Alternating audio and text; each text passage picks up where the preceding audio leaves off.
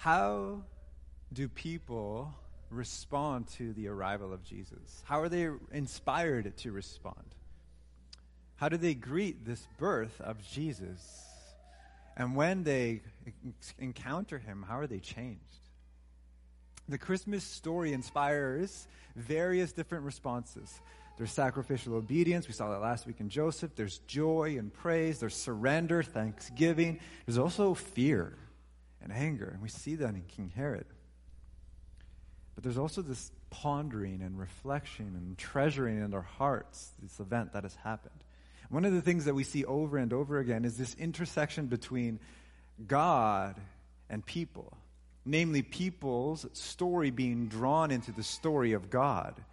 They were walking in one way, and then the story of God becoming one of us in Jesus comes to them and changes the trajectory of their lives.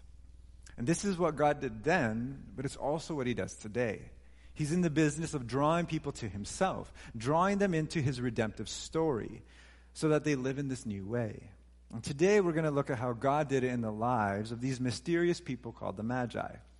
So we're going to be reading from Matthew chapter 2, verses 1 through 12. This is what it says. My translation will be a little bit different than what you are going to see on the screen. This is what it says Matthew chapter 2. If you have a Bible, it would be helpful today just to keep it open, um, or even just on your phone, keep that screen available.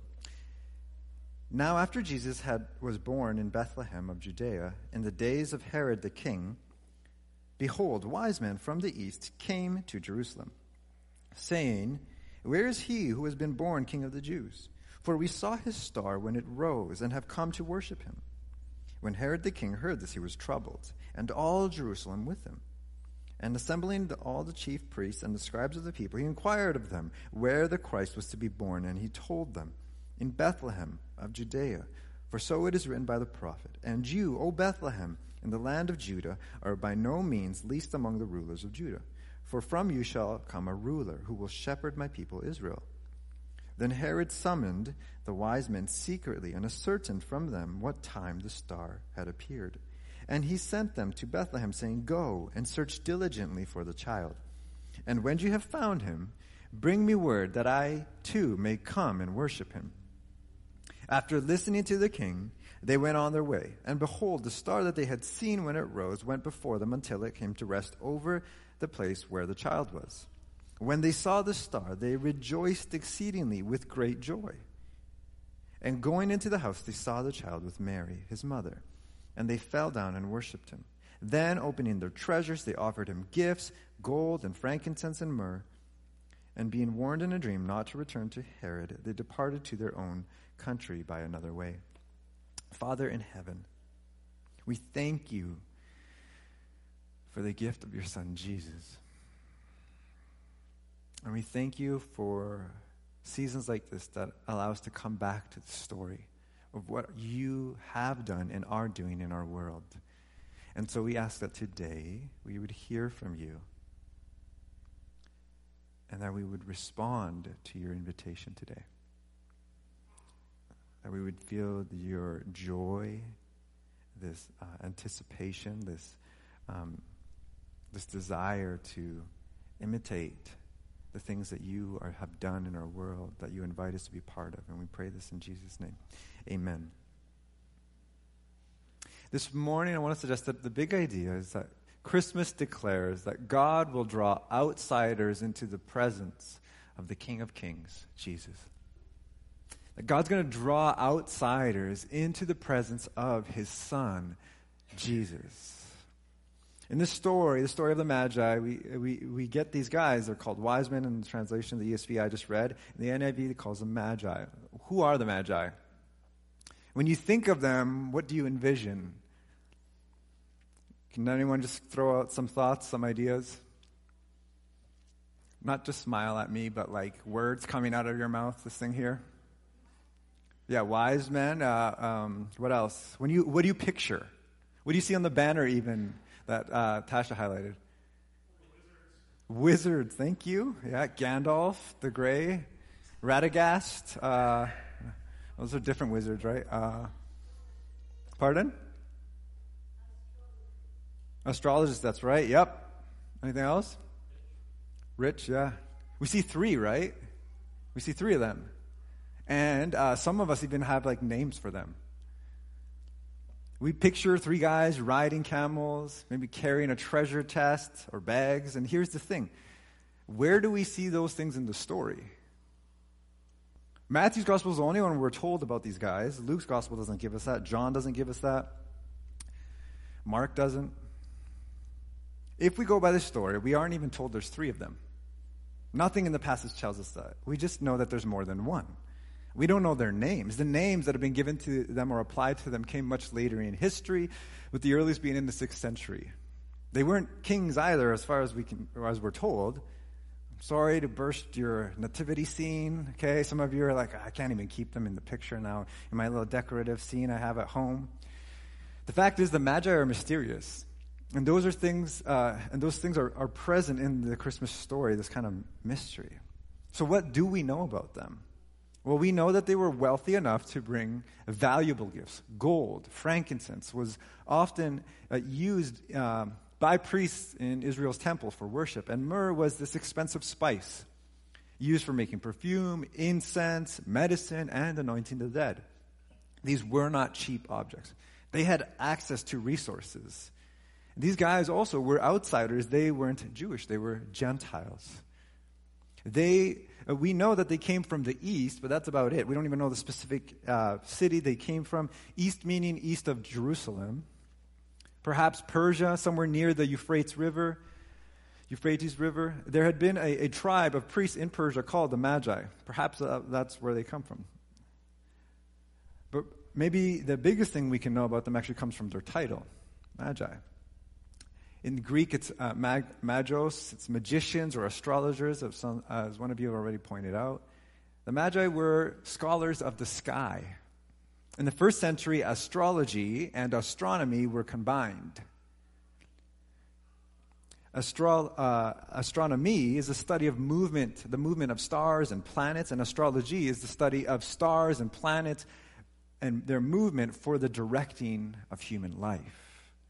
And because of their ability to decipher the movement of the stars and their perceived ability to interpret their meaning, they often they were often thought of as wise men. Now, this makes sense of the words, uh, they're only words that we're told in the story. Where is the one who has been born King of the Jews? We saw his star when it rose and have come to worship him. Now, there's some evidence that during this period in history, there was a belief among some that a kingdom would arise out of the area of Judea. But even more interesting is that in the Old Testament, in Numbers chapter 24, verse 17, Balaam is this Gentile prophet or diviner. He's not part of the people of God, and he's actually initially been prophesying all these curses against Israel, and each time they keep failing. Israel actually experiences blessing. So then he comes, he says something different. He says that this star, he likens a star to a king, saying that in the future a star would come out of Israel who would rule Israel and defeat all her enemies. And what's striking, at least in the story, is it seems like we're seeing these other Gentiles, astrologers, who are seeing a star and they're coming to look for the king of the Jews. So there's all these things going on here. It's still kind of mysterious. Now, what did Israel and the early church think of astrologers and magicians? Well, in the eyes of the people of Israel, the Magi had a different reputation than just simply wise men. They were idolaters. Idolatry is a word that was talking about the spiritually cheating on God. When God rescued Israel out of slavery in Egypt, He called them to a new way to live. And He called them to always remember that He was enough for them that they didn't need to worship anyone or anything else, that their worship was to be exclusive to Him. In Egypt, where they had been slaves, there were tons of different gods that were to be worshipped a god for fertility, for the sun, for crops. And in Egypt, there were tons of astrologers. God had set them free from all of that, from having to live under the rule of the stars and those who interpreted them in Egypt. God wanted them to seek His direction, His provision, His protection not from these other gods. They wouldn't deliver, they couldn't. Because God alone is all sufficient. The Magi did not live like this, though. In essence, they worshiped the stars. They were people who looked at the stars and then created uh, their own interpretation for, and that's where they would get their direction about life and how to live and how others would live. They would look at the stars and make these calculations, and in their own wisdom, give meaning to things. God's people, to God's people, the Magi were devoted to created things that God created, but not Yahweh the Creator. And what's worse is they would teach other people to do the same rather than look at the Creator and His ways as revealed in the Old Testament. And so this kind of conviction was present in Israel, but it actually carries into the New Testament. A couple of times we read in the book of Acts that there's these magi, or the same word, magos in Greek. We encounter this guy in Acts chapter 8 named Simon the Magos who wants to buy the power and authority that the apostles have so that he can use it for his own purposes. And they confront him. They're like, that's not how the gospel works. And then in Acts 13, we meet uh, Bar Jesus, who's a false prophet, and he's using magic on the island of Patmos to stop the, this leader named Sergius Paulus from putting his trust in Jesus. So there's these pictures we're getting where they're not always perceived in the best light, where they seem like they're almost opposed to what God might want to do. They were seen to be living opposed to the will of God. There was this deep distrust. They weren't just outsiders, they were kind of in conflict with God. They're drawing their wisdom, their power, their influence outside of God. They're slaves to the movement of the stars, enthralled by superstition. And so that makes what God is doing in this story as we read it so amazing. The Magi are living in the spiritual darkness, and yet, with whatever little light they have, God enables them to come to His Son, Jesus. God uses these things that they're familiar with, they don't know the story of God, to make Himself known to them. And you see something similar with Jesus and His first disciples, and Peter and John, as they're fishing. And he uses something they're so familiar with in their trade to draw them to himself. And we see God doing something like that with the Magi, with the star. Matthew is telling us that in the birth of Jesus, God is moving in such a way that even those in conflict with him are being drawn into his transforming presence. God is drawing people who live in another part of the world to his son, Jesus. A journey's distance not unlike walking from Calgary or Edmonton all the way to Vancouver. God is drawing people into his redemptive story for a people who have no idea about this story that he has been writing. They don't know him as the main character. They're not in relationship with him. They don't really know all about him. Yet he's drawing them to him. God is drawing people who seemingly have no connection to Israel they're outsiders. And he's connecting them, making them insiders by leading them to his son, Jesus. God is drawing people who would seem to have no interest in knowing God and worshiping him. And then bringing them to Jesus, God with us. To Jesus, the image of the invisible God. To Jesus, the one who says, If you have seen me, you have seen God the Father. God is drawing people into the presence of the King of Kings. And this is what we're going to be told later on in the, in the Bible. In Ephesians 2, Paul will say that Jesus has done this. In verse 13, we're told, But now in Christ Jesus, you who were once far off have been brought near by the blood of Christ. For he himself is our peace, who has made us both one and has broken down in his flesh the dividing wall of hostility. And then in verse 17, we're told, And he came and preached peace to you who were far off, and peace to those who were near. For through him we both have access in one spirit to the Father. This has always been God's intention. God's choosing and blessing of Israel started in one family in Abraham. And the purpose of blessing Abraham wasn't just so that Abraham could experience this blessing and have this individual relationship with him. It was so that through this family, they would grow into a nation who would be a light to other nations and bless them as they showed what God was like. His kindness, His generosity, His grace, the way that He intended for humanity to live. And other nations would witness it and see it and be like, that is beautiful. Can we have that? Can we know that God? This was always his intention that he, Israel would reveal what God is like so that others would want to know him too. And here in the first pages of Matthew's gospel, he is saying that this good news of Jesus, that the kingdom has come in him, isn't just for the insiders. It's not just for the current people of God alone, it's for the outsiders too. It's for those who are not living in the ways of God. It's for those who are not rightly related to God too. The time has come for all the nations of the world to come to me. In Psalm 87, verse 4, God promised that there would be a day when he says, I shall mention Rahab and Babylon among those who know me. Behold, Philistia and Tyre and with Cush. This one was born there. These are all these foreign nations, foreign cities. They're not the cities of Israel. God says, These people here in these places will know me.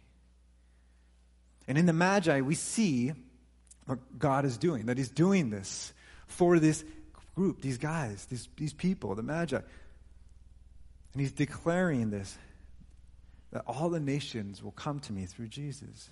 That I will show love to those who were called, not love that I will call those people who were once called not my people, my people. And they will say, You're my God. Psalm 72. It has this powerful picture or portrait that speaks of a king of Israel one day, that the nations would come in honor, presenting gifts of gold, that they would serve him, they would bless him, and they would pray for him. And this king, we're told, he will take pity on the weak and the needy and save the needy from death. He will rescue them from oppression and violence, for precious is their blood in his sight. And that king, Matthew wants us to know, is Jesus. For Jesus, your life is so precious that he would leave his heavenly throne and become human. That's the story that the Magi are being drawn into. That's the story that we're being told look, this, this isn't just for those on the inside, it's those who don't know him yet. And so, what happens when they come before this infant king? And what can we learn from their response to Jesus? Well, this is where it's going to pay to just keep your Bible open and look at a few different verses. First, when they finally find the place where Jesus was staying, they are overjoyed. Look at verse 10. Matthew chapter 2 verse 10 reads that when they finally found this place, they rejoiced exceedingly with great joy. Rejoiced exceedingly with great joy. Joy, great joy. Rejoicing exceedingly is what happens when we discover Jesus. The joy of the Lord becomes our joy. It's the joy of knowing the love of God, of knowing His love for you personally. This is a remarkable moment. These guys had lived their whole lives in another city and place. And God here in this moment, they get they actually have this moment where their lives are intersecting with the giver of life. In this moment, they meet God incarnate. They meet the Word of God, Jesus, everything God wanted to say to humanity in a person. And these kinds of intersections, these kinds of meetings between Jesus and humanity have been happening for 2,000 years. And He's still doing this today. And I wonder, when we think of the story, if there's someone in your life who are kind of like the Magi. Maybe they just seem like they're so far, like they're not rightly related to God. Maybe they're not even really interested. Maybe they're spiritual, but they're not really into Jesus. They don't know Him, they don't know the story. And this story tells us that God is actively interested in those people, that he's keen on drawing those people to his son, and that he's willing to meet them where they are. Is there someone that comes to your mind? A friend, a coworker, a family member, a neighbor. I want us to invite I want to invite us to hold that person in our minds now. And then I want us to actually in prayer bring them before God and ask God to lead them to his son Jesus. Would you be willing to do that with me? I need a, like a nod, something, a sm- like, you with me? Okay, thank you.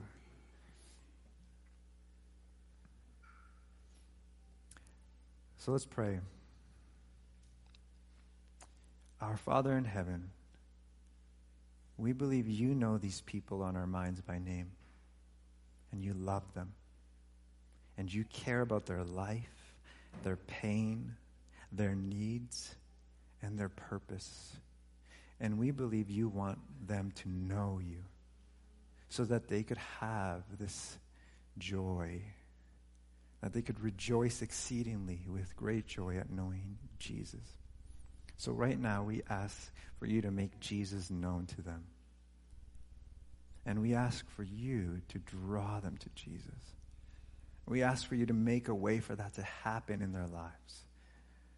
And if you want us to do more than pray for them, we ask that you would give us wisdom and gentleness and humility. In his name, amen. The second thing that we are told is that when they enter the room where he is and they see Jesus with Mary, they fall to their knees and honor him. In Matthew 11, verse 2, verse 11, we're told, On coming to the house, they saw the child with his mother Mary, and they bowed down and worshiped him. The long awaited king had come, and they honored him by bowing before him. You know, when you meet someone who's great in their field, they're maybe an expert in it, or they're just, it might be a professional athlete or a scholar in a field that you are really interested in, someone who's worthy of respect, honor, and praise, that there's like this weight that you feel in the room as you stand before them. That's what's happening in this moment as they come before Jesus. We never go wrong by worshiping Jesus because he is God incarnate. He's the second person of the Trinity. God the Father, God the Son, and God the Holy Spirit. One God in three persons who dwell in perfect unity. And you honor and please God the Father when you recognize Jesus as his divine Son. This truth is glorious and it's mysterious, and it is what Christmas proclaims that God has become one of us in Jesus, that God has made himself known in the person of Jesus. The third thing that we are told is that they experienced this gift of giving Jesus their treasures. The second half of verse 11 says, Then opening their treasures, they offered him gifts, gold and frankincense and myrrh. During this Christmas season, we often think about generosity. It feels easy to think about that. We often think about uh, gener- being generous towards our kids or our family members or significant other. The Magi are generous towards Jesus. They bring him these gifts of honor. They carry with them, carry them with him, with themselves for great distances, taking care of them so as not to break them or lose them on their journey. And we often think of this extravagant generosity of the Magi, and we think, wow, that's remarkable. That, like, we get to do that at Christmas. That's awesome. But one of the things that I was reflecting on is that we miss the context of God's gift to humanity. Like think about one of the most famous verses in the Bible. John 3:16 For God so loved the world that he gave his only son that whoever believes in him shouldn't perish but have eternal life. God gave because he so loves.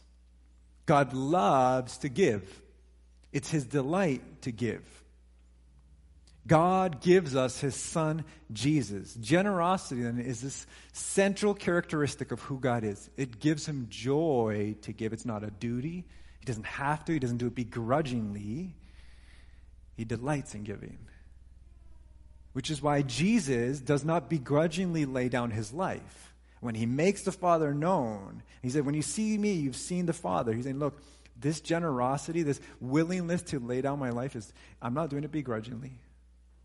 I have the same joy in giving, same delight. He's always wanting to give because that's who he is. Paul will tell us in Ephesians chapter 1, verse 3, that God has blessed us in Christ with every spiritual blessing in the heavenly places. And the audacious declaration of Christmas is that the reason we bless God is because God has come to us in King Jesus. That God has come to us Like he come, he's come to the Magi, the outsider, the sinner. He's come to all of us alike. And God has actually come and offered us a gift. He stretched out his hand, offering us the gift of Jesus, and through him, every spiritual blessing. And that sounds audacious, that God would do that for us. You, you, there's a part of you that's going to say, shouldn't it be us doing that for him? But what you need to know, what you need to know is that here in the Christmas story, we're being told that we are given God Himself. That God steps off of His throne and humbles Himself and takes on the form of human, becoming a servant, laying down His life so that we could be drawn into His life. That is audacious. That should, there's almost something offensive, like, what, why would you? No, it needs to be the other way. No, and God says, this is who I am. This is what I do and it gives me joy to do it. So then, what could we possibly offer God Himself when He gives us Himself? The only gift that we have it's ourselves. It's ourselves, it's us. And that doesn't repay Him. It's not a repaying, it's a response. We give him our, ourselves and all that we have at our disposal. There is something about encountering Jesus that moves us to be generous like him. That changes us from thinking it's something we have to do, begrudgingly do, or I just got to be obedient, so this is what I'm going to do. To being something we want to do and enjoy doing. To being a people who actually believe like it really is better to give than it is to receive. We imitate God when we look out at other human beings and seek to find ways to bless them. Do we think of God that way? That He is actually looking at us and, uh, and desires to bless us, that wants to, He's finding and making a way to bless us. And that when we do that, we're imitating Him. When we, we imitate God, when we look for ways to be generous and experience this gift of giving to others. In this Christmas season, you and I probably have a list of people in mind that we're going to go get gifts for. And that is awesome. Keep the list. But I want to challenge us to ask the Lord, Lord, you have my life. All that I have at my disposal is for you. Is there someone you want me to bless this month? Is there someone you have wanted to bless this month and you want to use me to do it? This month, we're only on December 3rd. Like, we got plenty of time, guys. And uh, some of you like to wait till December 24th to finish your gift giving. You don't have to do that, but you can. But what would it look like for you to take that list and then say, Lord, is there anyone you want to add to it? And then ask Him, how would you like me to? Would you help me pay attention to the needs of others this month? Actually, I'm going to invite us to do that right now. Instead of just giving you the idea, we're going to do it so the Lord would begin to let those things percolate in your heart. So, Father, we come before you. And we thank you for the people you put in our lives that we get to seek out different gifts for. And we desire that that list we already have, the gifts that you lead us to give them, may they be a gift in their lives, an encouragement, a blessing, something that expresses your love. But we also know, Lord, that you look out at the world and your heart is to pour out your love and your blessing upon humanity. And so we just say, Lord Jesus, is there anyone you want us to bless? Would you bring them to our mind now? And I ask, Jesus, that you would show us how. How you would want us to bless them. And I pray this in your name. Amen. You know, some of us will think that the main way you're generous is money, and that sure can be one way. It's not the only way. You can give someone your time. Being present with someone who needs relationship to be heard. You don't even have to tell them that that's the gift. Maybe you're, you're simply just praying for them. Gift can someone with your talents. You have abilities, talents that other people don't. You might be able to give them a ride or pick up groceries, fix something for them. Maybe you're great at tech and they're not. And you can help them. You can give someone your treasure, yeah, if you have it. Like, money's not everything. It's not the only way to give, but it is a resource. And you can use it. I know a number of you are already looking for opportunities to do this before today. It's on your heart. God sees that. It delights him to see that. Keep doing it. Keep going. We often think that this generosity really is about giving a large amount of money. And it can be that, but it's definitely more than that. And it's not measured by the amount, but by how much it actually costs us. If you make $100,000 a year, the value of $200 does not feel like much to give to help someone. But if you make $30,000 a year, 200 feels like a lot. It's like that parable Jesus gives us of the widow with her mite. She gives all that she has, and Jesus delights in that. And it's not a ton in comparison to what others give, but the costliness of it is what he sees. It's not about the amount, but how much it costs us. So the question is for us does it cost us something? Jesus came to us and it cost him his life. He gave up everything for us and he did it out of love, the joy that was to come, and he didn't give up his life begrudgingly. He gave it with joy and love. He's able to say on the cross, an excruciating pain, as he's being mocked, Father, forgive them. They don't know what they're doing. And he means it. The fourth thing we see is that after having been warned in a dream to not go back to Herod, they're returned to their country by another route. There's something about this ending to me, in the Magi story, that seems to match the way that the disciples of Jesus will live.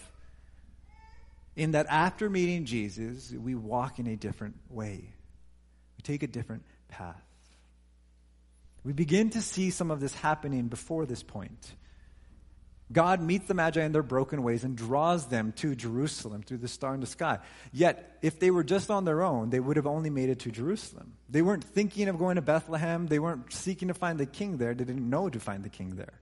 They needed someone else to point them to Scripture and tell them that the Messiah was supposed to be born in Bethlehem. Scripture makes sense of Jesus. It's all about Him. And Jesus will make that explicit in Luke 24 that all of these things were pointing to him, and he's come and fulfilled it. And God, his Spirit, is always at work, drawing people to Jesus, revealing who he really is to people. And yet, one of the primary ways he does this and consistently does it is through Scripture the story of God rescuing and renewing humanity. God's desire has always been that you would see that you have a part to play in this story as one of his children as one of Jesus' disciples. And that starts by coming to him. And so that's what we're going to do in communion.